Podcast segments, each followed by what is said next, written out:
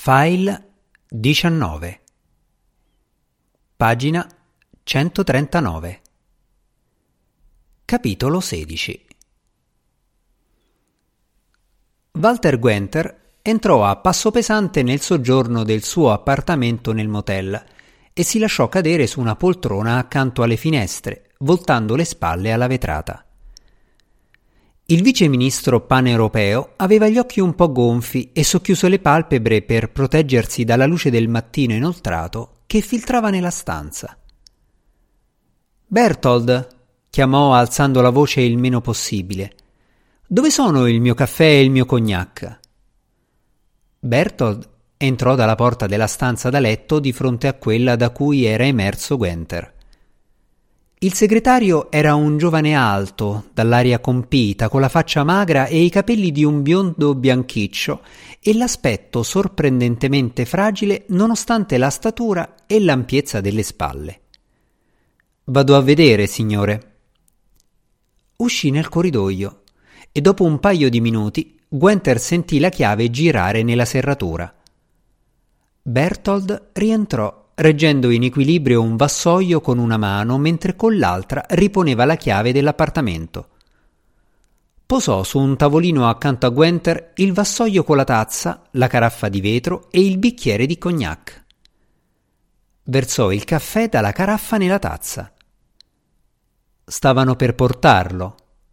Accidenti a quelle lumache. Sì, signore. Gwenter bevve il caffè e centellinò il brandy. Bene? chiese dopo pochi istanti. Dove sono i rapporti? Qui, signore.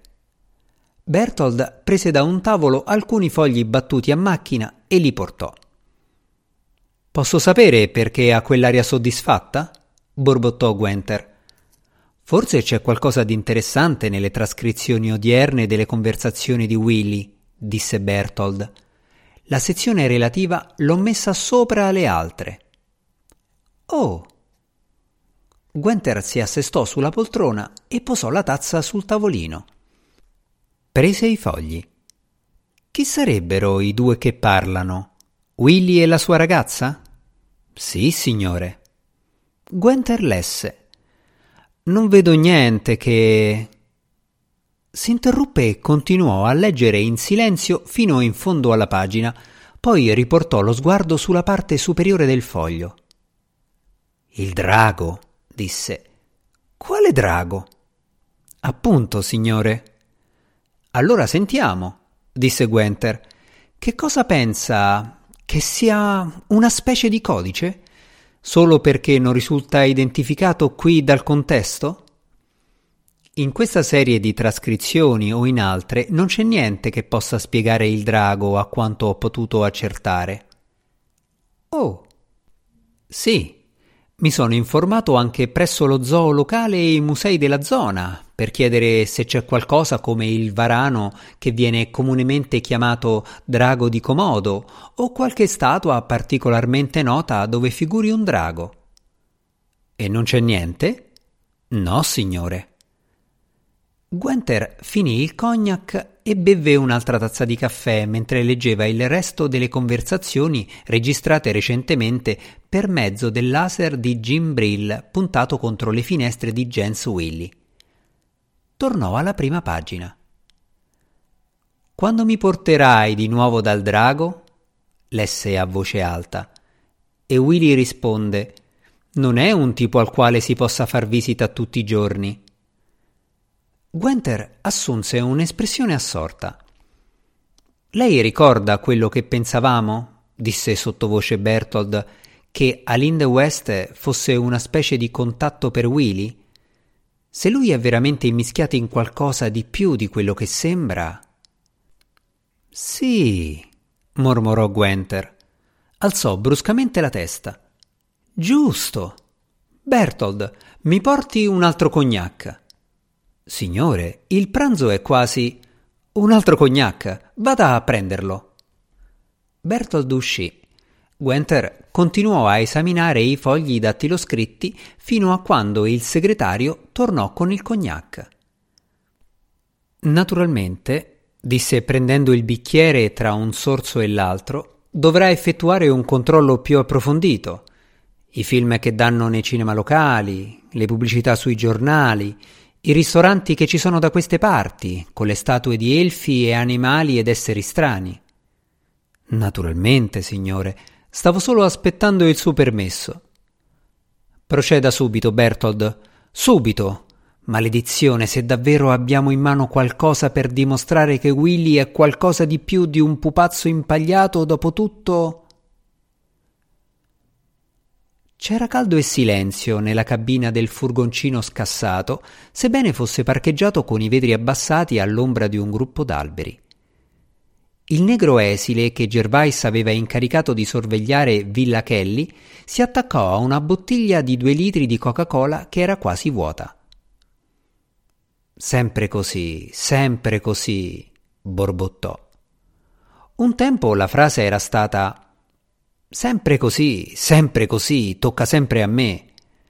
Ma tanti anni in tanti posti diversi, incluso Willermore, che era un centro di riabilitazione a massima sicurezza per i delinquenti abituali, lo avevano indotto a eliminare le ultime quattro parole.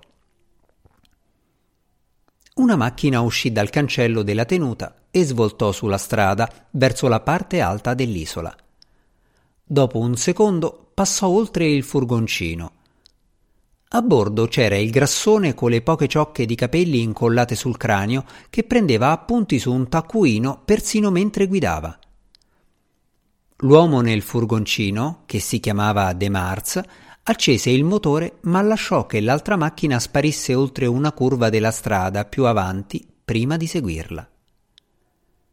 Dopo sette od ottocento metri avvistò la macchina con il grassone e regolò la velocità per tenersi a una certa distanza.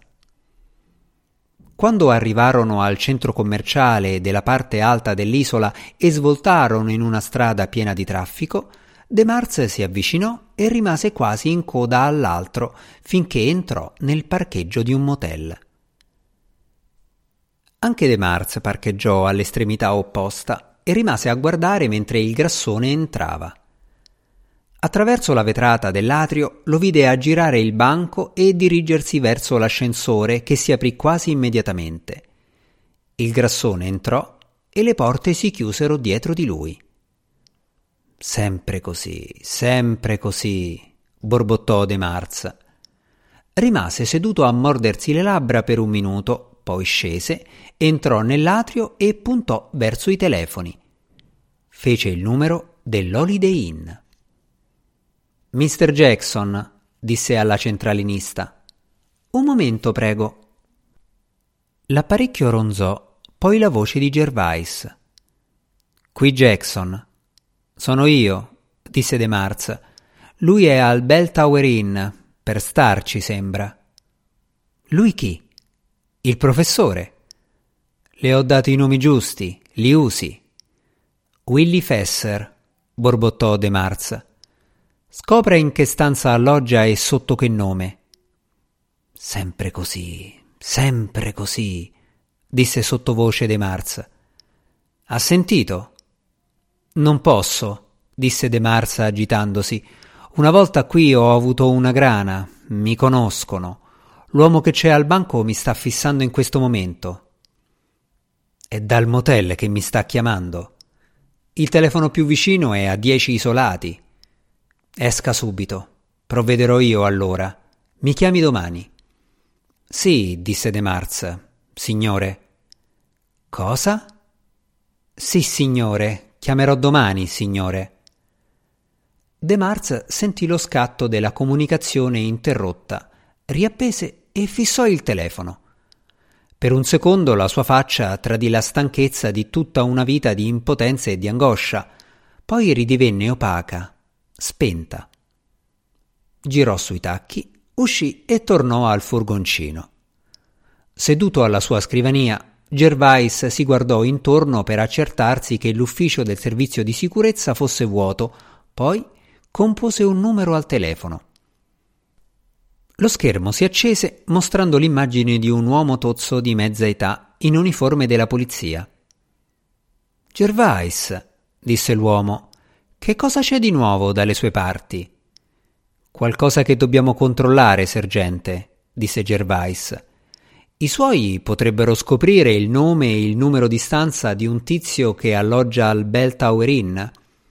Il vero nome è Willy Fesser. Non ha precedenti, credo.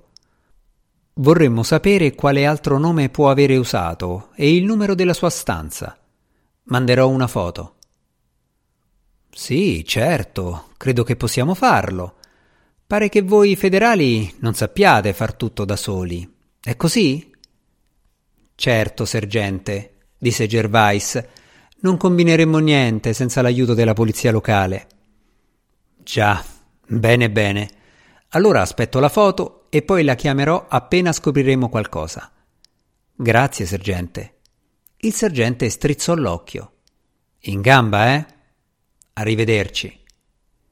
Gervais riattaccò riflettendo. Se Fesser alloggiava in quel motel sotto un altro nome, quasi sicuramente era coinvolto in qualcosa.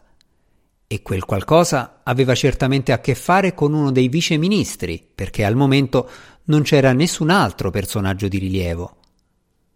Frugò nel cassetto della scrivania, estrasse un foglio con un elenco di nomi e con la penna d'argento aggiunse in stampatello, dopo il nome dattiloscritto di Willy Fesser, le parole Bell Tower Inn. Pagina 143.